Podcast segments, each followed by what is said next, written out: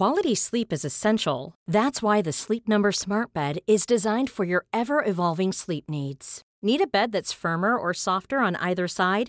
Helps you sleep at a comfortable temperature? Sleep Number Smart Beds let you individualize your comfort so you sleep better together. JD Power ranks Sleep Number number 1 in customer satisfaction with mattresses purchased in-store. And now save 40% on the Sleep Number limited edition Smart Bed for a limited time. For JD Power 2023 award information, visit jdpower.com/awards. Only at Sleep Number stores or sleepnumber.com. Normally, being a little extra might be a bit much, but not when it comes to healthcare. That's why United Healthcare's Health Protector Guard fixed indemnity insurance plans, underwritten by Golden Rule Insurance Company, supplement your primary plan so you manage out-of-pocket costs. Learn more at uh1.com.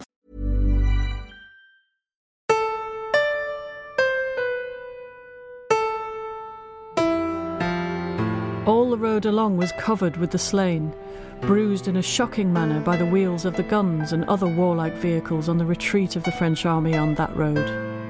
Numbers were actually crushed as flat as a piece of plank, and it would have been difficult for any man to distinguish whether they were human or not without a minute inspection.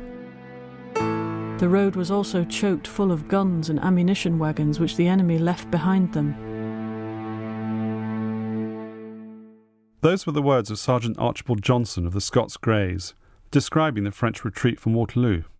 Sergeant Johnson's is one of the voices from the battlefield, collected in the military historian Robert Kershaw's excellent anthology, 24 Hours at Waterloo.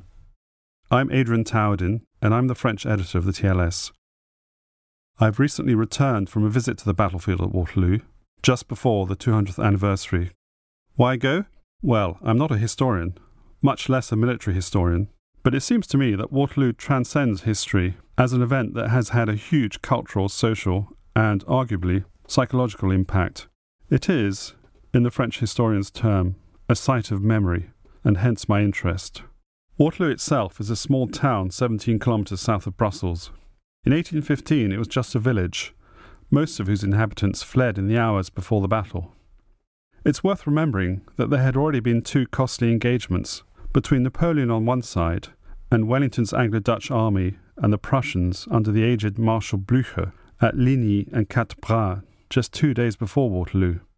The armies met again on Sunday, June the 18th, and the citizens of Brussels would have been attending Mass when hostilities broke out, some time after 11 in the morning by most reckonings.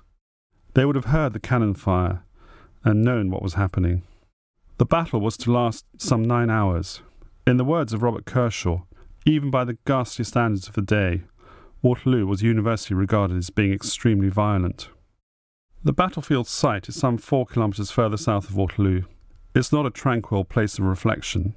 The N5 highway from Brussels to Charleroi flanks one side of it, and it's sliced by a main road on the northern side. The first thing to catch your eye as you step off the bus and cross the motorway bridge is the Lion's Mound, a 43 metre conical artificial hill on top of which stands the statue of a lion. The mound marks the spot where Prince William of Orange, later King William II of the Netherlands, was hit by a musket ball to the shoulder. The monument was completed in 1826, and, according to the novelist Victor Hugo, Wellington, on revisiting the site, complained, They have altered my field of battle. The monument stands on the Mont Saint Jean, on the northern edge of the battlefield, where Wellington made his stand. Near the mound is the handsome rotunda, which contains the panorama of the battle, executed by the Parisian artist Louis Jules Dumoulin in the early 20th century. 110 metres in circumference, it's an impressive sight, even if it is showing a bit of wear and tear now. Nearby is the brand new underground Waterloo Memorial, an impressive interactive museum of life size exhibits, on screen reproductions of paintings relevant to the battle, and a superb timeline it would be easy to spend a couple of hours in the museum, but the high point of the visit is a 15 minute 3D film of the battle, during which you really can feel as though you were there. I climbed the 226 steps to the top of the mound. From there, you have a panoramic view of the undulating fields where the battle took place. And to the right, as you look south, is the famous farm at Hougoumont, where Napoleon launched a brutal assault on British and Hanoverian troops. Hougoumont has recently been restored and a plaque was unveiled on the eve of the anniversary by the Prince of Wales. Waterloo has, of course, been immortalised in literature, Stendhal, in his great novel The Charterhouse of Parma, sends his picaresque hero, the 17 year old Fabrizio del Dongo, to Paris during Napoleon's Hundred Days. From there, Fabrizio goes on to Waterloo, where he thinks he's taking part in the battle, but is not quite sure. However, the passage you're about to hear makes it clear that he was present. Our hero fancied himself on a shooting party. He ran joyfully out towards the game he had just shot down. He was already touching the man who seemed to him to be dying when two Prussian troopers came charging at him with incredible speed to cut him down. Fabrizio dashed off as fast as his legs would carry him towards the wood, flinging down his musket in order to run more easily.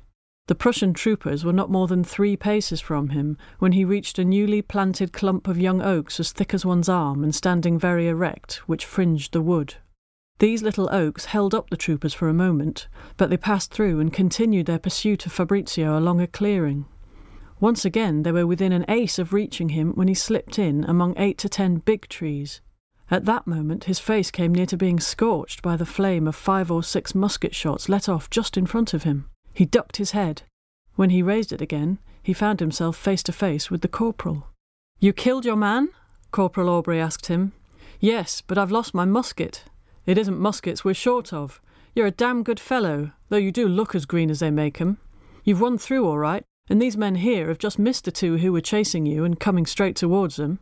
I didn't see them myself. What we've got to do now is do a quick bunk from here the regiment must be a quarter of a league away, and what's more, there's a bit of open field in which we may find ourselves surrounded and taken. As he spoke, the corporal went marching off at a brisk pace at the head of his ten men.